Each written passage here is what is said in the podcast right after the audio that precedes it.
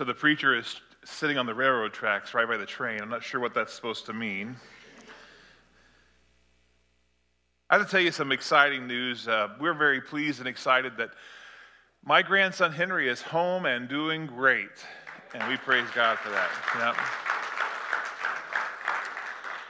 Got the chance to hold him this week and love on him, and it's just been very, very special. Well, I also want to share with you that uh, this, of course, is VBS, and if you choose to come back in just a little while after the uh, second service, there'll be ice cream for you and uh, pizza, so you're welcome to come back and be a part of that too. Well, today we conclude our sermon series on the dangerous sermons, and we've looked at some, some really powerful sermons that were preached. Jesus' sermon, of course, and they tried to throw him off a cliff when he got done. And then we looked at last week the story of Paul and in a sermon that Paul preached that ended with him being stoned uh, and them throwing uh, uh, stones at him at the end of his sermon. Well, today is a little different. And today I want to look at a, a person's sermon, and not just the sermon that they, they live with their words, but we're also going to talk about at the end uh, whether or not their words match their life.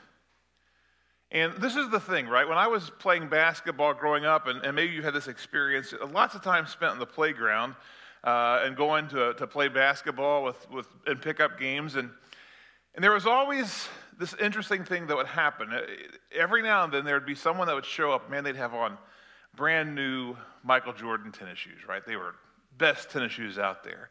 The best logo wear and shorts and shirt. If anybody looked like they were going to play a great game, it was this guy, right? He seemed like he had all the attire. Surely he was really a great player. But then when he would actually get in the game, terrible.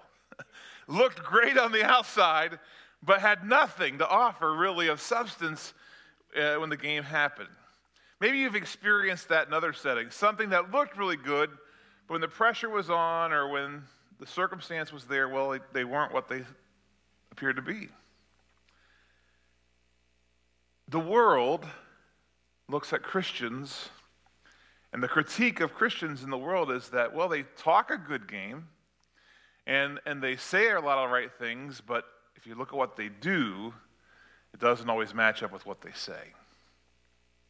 And so we, we wear that stigma from time to time of people questioning whether our faith is genuine or not. Enter into the picture first century elder and brother of Jesus, James. Now, James's journey has been an interesting one because James starts off his journey. We know from uh, the gospel accounts that he didn't believe in Jesus. He didn't trust him. He didn't believe that he was who he was. We don't know all the reasons why, but James is not a believer in Jesus. In fact, James doesn't come to believe in Jesus until after the resurrection. When James, Jesus appears to James in his resurrected body, and it's only then that James comes to faith and believes fully in Jesus. And James then, of course, becomes an elder in the church of Jerusalem. Uh, and once he converts to faith, he goes all in. And of course, the church was born in Jerusalem, and so the church in Jerusalem is the largest of all the gatherings of Christians at that time. And James becomes the most prominent and important elder or leader of the Jerusalem church. So, James was a person of great influence in the first century. He was also a person who, who spoke not so much to the world out there, but he had a lot to say to the people inside the church. He had a lot to say to the Christians. And his sermon was his sermons were preached and his letter was written not, not to the general public, but to people who believed in Jesus. And so we read in the book of James, and, and I would read the whole letter to you, but it would take a little bit too much time. But I encourage you to read all of the book of James because it's a, well, it can be a life altering book. It's a very powerful letter. And if you're a Christian, you should especially read it because it's written to you, it's written to me. And James is pointing out in here how that how that we have to be consistent with our, not just our words, but who we really are. So I decided today, since I can't read you the whole letter, I want you to hear very quickly the action words, the action verbs, the things that he's asking us to do. So we're going to make a quick run through James and we're going to look at, at all the action words he calls us to. So, as an example, in James 1 19 through 20, he says, Be, be quick to listen and slow to speak. Be slow to become angry because human anger doesn't produce the righteousness that God desires. James 1:21 he says get get rid of all the moral filth and the evil that is so prevalent in the world and humbly accept the word planted in you which can save you. James 1:22 through 25 do do not merely listen to the word and so deceive yourself do what it says. Do what God's word says. For anyone who listens to the word but does not do what it says, is like someone who looks at his face in a mirror and after looking at himself goes away and immediately forgets what he looks like. But whoever looks intently into the perfect law that gives freedom and continues in it, not forgetting what they have heard, but doing it, they'll be blessed in what they do. James 1:27 Look, religion that God our fathers Father accepts as pure and faultless is this look after widows and orphans in their distress, and keep yourself from being polluted by the world. He calls us in chapter 2 to listen. Suppose a man comes into your meeting wearing a gold ring and fine clothes. A poor man in filthy old clothes also comes in.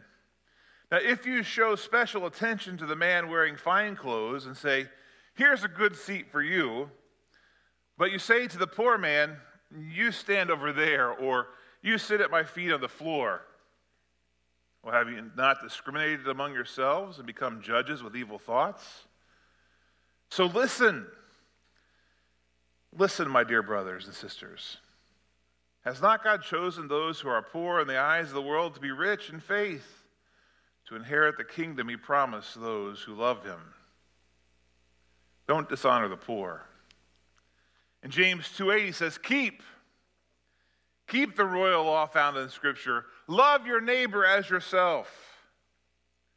And in James chapter 2 verses 12 through 13, he says, "Speak Speak as those who are going to be judged by the law that gives freedom, because judgment without mercy will be shown to anyone who has not been merciful. Yet mercy triumphs over judgment. He has a lot to say, doesn't he? He's firing off a long list of things, of actions. He says, I expect the church to be doing these things, Christians to be doing these things. And he goes on to say in chapter 3 to sow.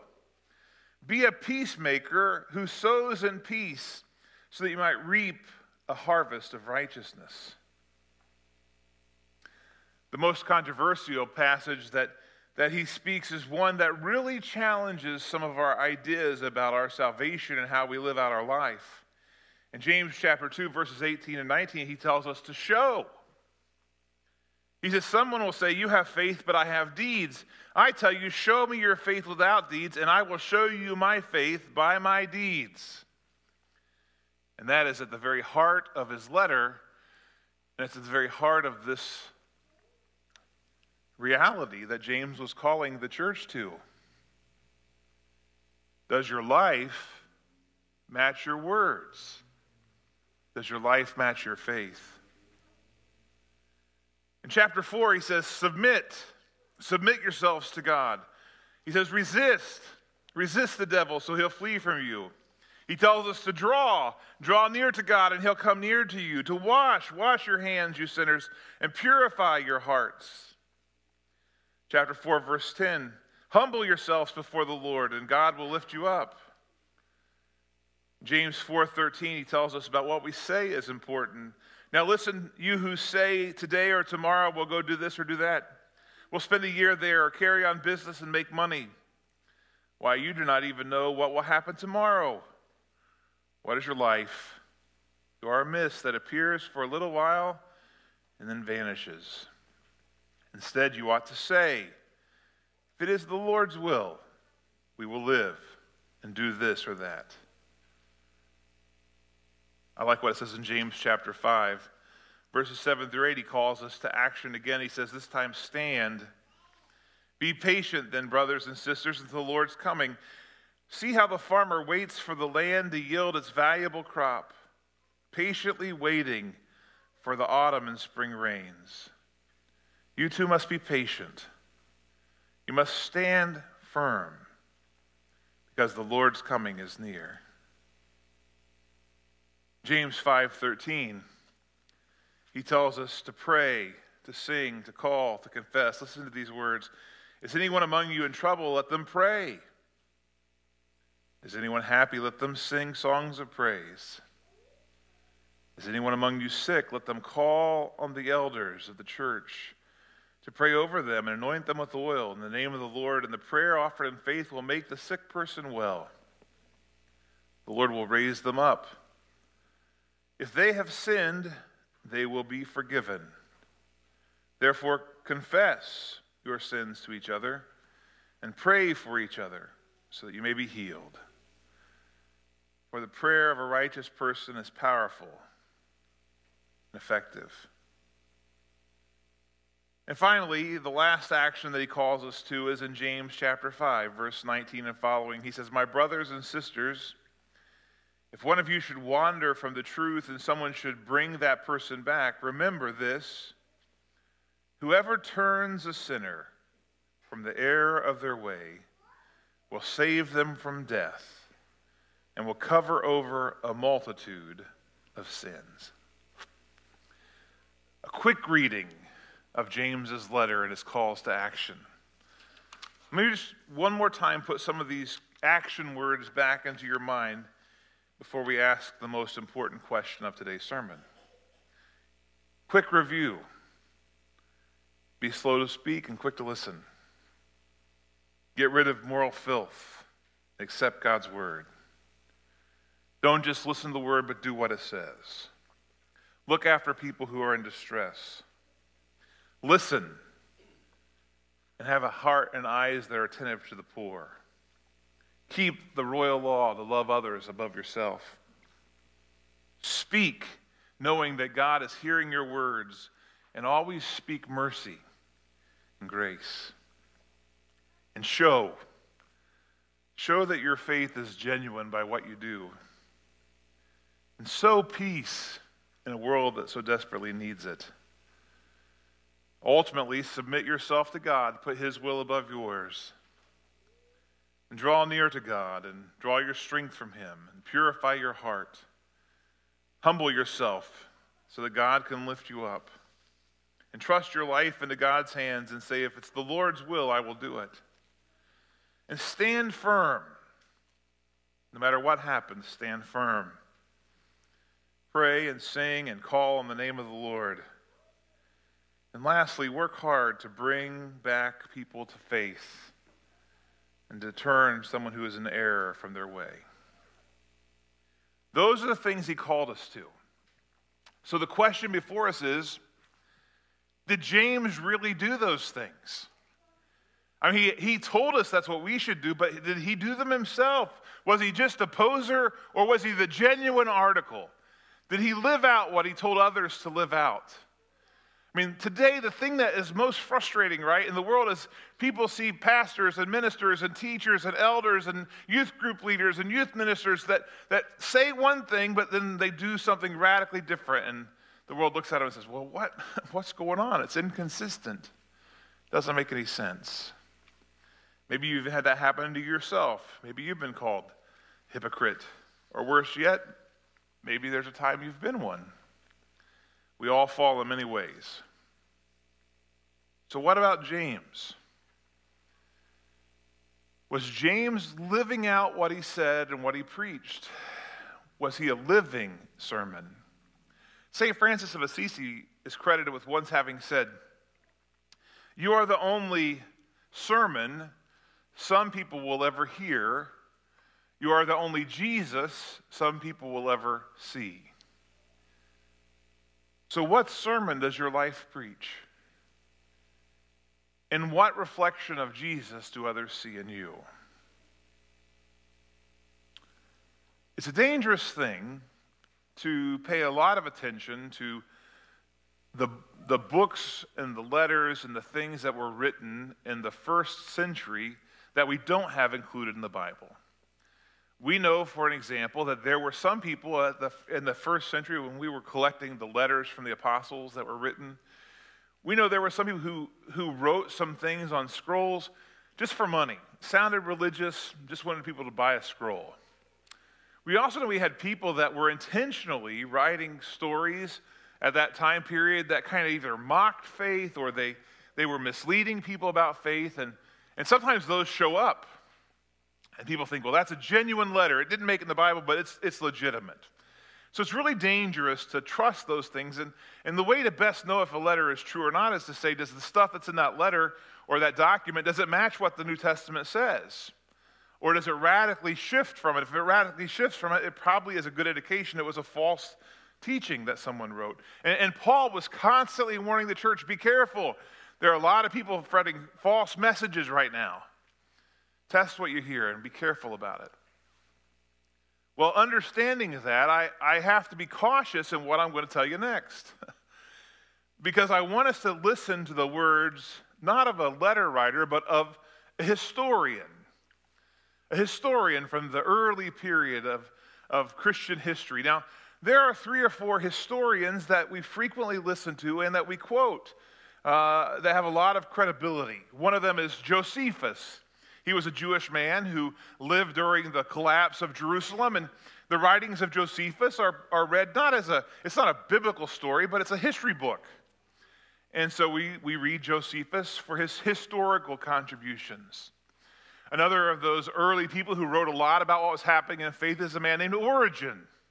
And we listen to Origen, we read his, his writings because it helps us to understand things that were happening in the world at that time.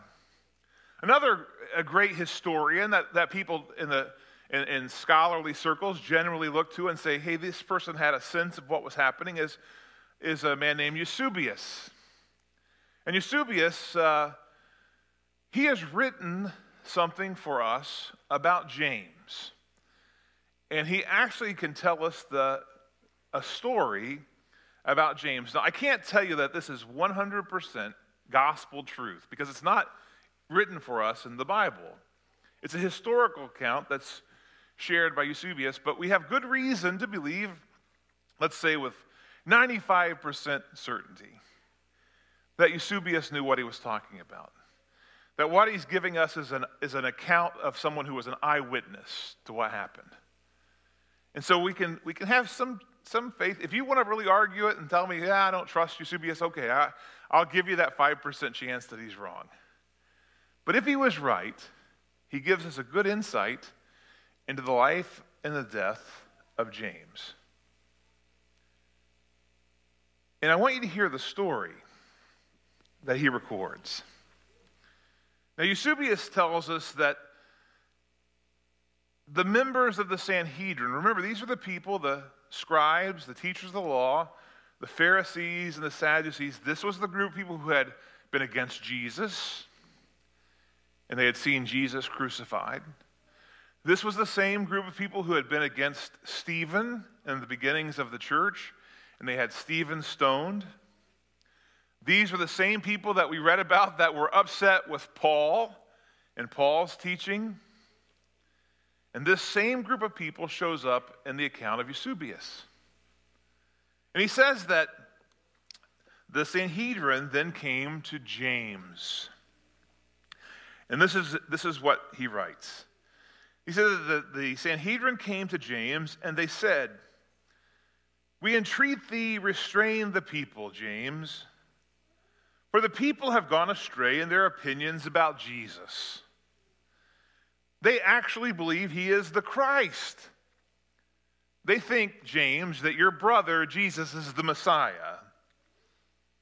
So we entreat thee to persuade all who have come hither for the day of Passover concerning Jesus. For James, we all listen to you. We all listen to thy persuasion, since we, as well as all the people of Jerusalem, bear thee testimony that you are just and you show partiality to no one. Do thou, therefore, persuade the people not to attain, not to entertain erroneous opinions concerning Jesus. For all the people, James, and we also listen to your persuasion. So take thy stand, James. Take thy stand upon the very summit of the temple, that from that elevated spot thou mayest be clearly seen, and thy words may be plainly audible to all people. For in order to attend the Passover, all the tribes have congregated hither, and some of the Gentiles also. Now, just want to pause for a second here. The church was born on Pentecost Sunday, 50 days after Passover, and it had been a gathering. All the people were there, and it was in that gathering that the church had been born, and that, that Peter and the other apostles had preached that incredible message. Here now, sometime later, possibly even 30 years later, the masses are gathered in Jerusalem again for Passover. And the Sanhedrin says to James, who once didn't believe in Jesus, but came to faith in Jesus, they say to him, James, everybody knows you're a good guy. So why don't you just stand up there and tell them they're misinformed about Jesus? They've just got it wrong.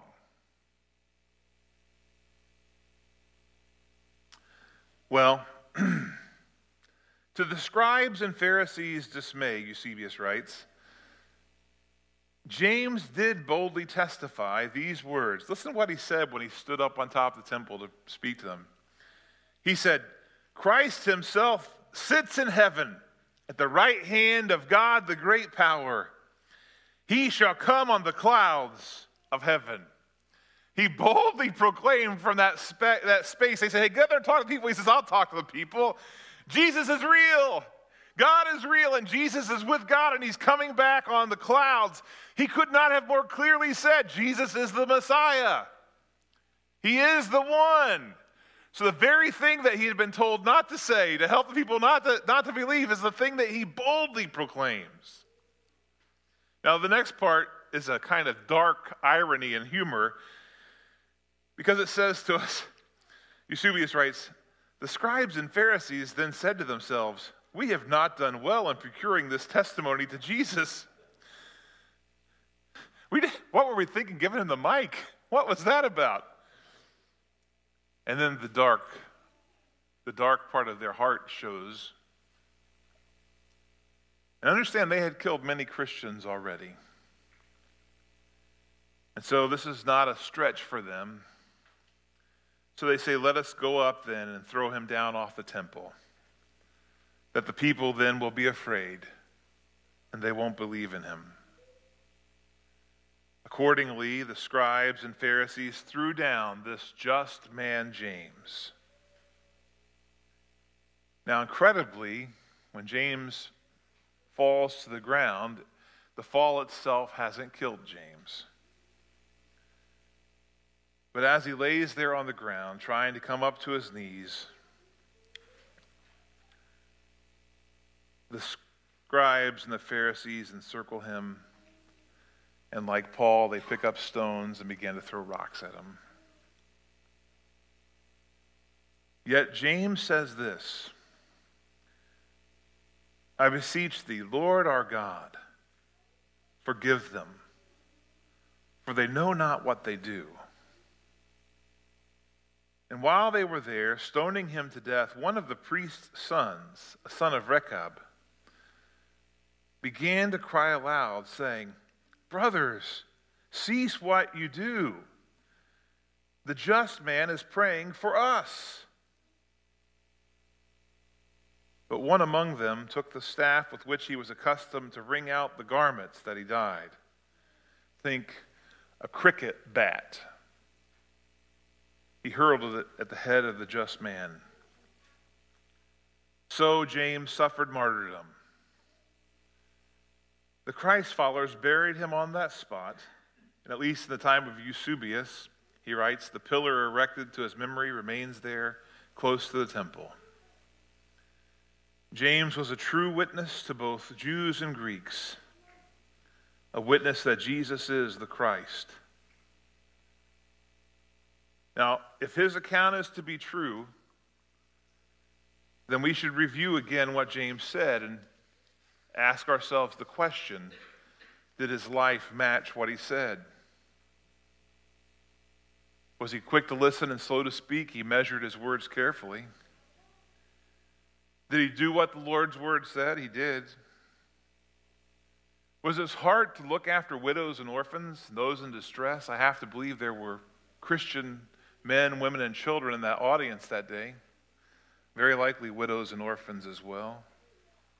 Did he respect the people who were rich and wealthy? Well, that was the scribes and Pharisees, but he didn't give them much respect. But he sure showed respect for the followers of Christ. Did he keep the royal law to love your neighbor as yourself? Even prayed for his persecutors. Did he speak mercy instead of judgment? Father, forgive them. They don't know what they're doing. And that pivotal question, the one that was at the heart of James's letter, did he show his faith by his actions and his deeds to the very end? Did he sow peace? Did he submit himself to God? Did he stand firm to the end? And did his actions help turn someone from the error of their way? The thing that we admire about James so much is that we have reason to believe James didn't just talk a good game, he lived one. He didn't just preach a good sermon, he lived one.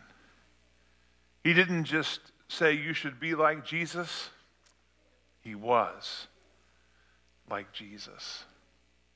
Now, I want you to understand that the series we've had on dangerous sermons, all of them show us that it is, it is not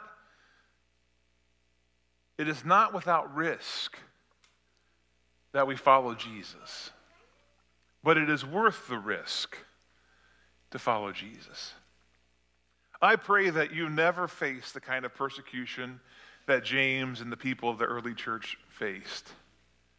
I pray you never face the kind of persecution that our brothers and sisters of, in other parts of the world today face for their faith. Whether we face those kinds of persecutions or not, though, I hope that we are proven faithful. It's not that you've never made a mistake or a sin, it's, it's that the testimony we have is not that as Christians we we're perfect and we've always been perfect. That's not our witness or our testimony or our message. But our witness and our testimony, his message is that Jesus changes us. We're more than what we once were. And that he can change others as well. James had that testimony. Though once he hadn't believed, not only did he believe, he put his life in Jesus' hands in the end. It is interesting that Jesus went to the cross at the Passover, and it is interesting that James also found his end at the Passover. What of us? What of us? It is a dangerous thing to speak truth in love. It can be a dangerous thing to not go along with the rich and the powerful It can be a dangerous thing not to follow the status quo, especially when the status quo is increasingly worldly and godless. The question before us is will we be faithful no matter how dangerous that might be? No matter what the risks, will we be faithful? Now, it might be that you're here today and you've never yet accepted Jesus Christ as your Lord and your Savior. If that's your circumstance, then this is a great day for you. The opportunity to find salvation, to know Jesus Christ, and forgiveness and love and mercy is being offered and extended to you. If that's something you've not done, I encourage you and invite you to make that decision for Jesus today. And for the rest of us, may James's words still ring in our hearts and our minds today. If your witness has fallen and you have failed in some way of recent in recent time, then confess it to the Lord and ask for forgiveness. And if there are opportunities for you to shine brightly for Jesus, my prayer and my hope is that you will do all that is in your power to represent Christ well. Whatever decision you have to make, would you make it now as we stand and we sing our hymn of invitation?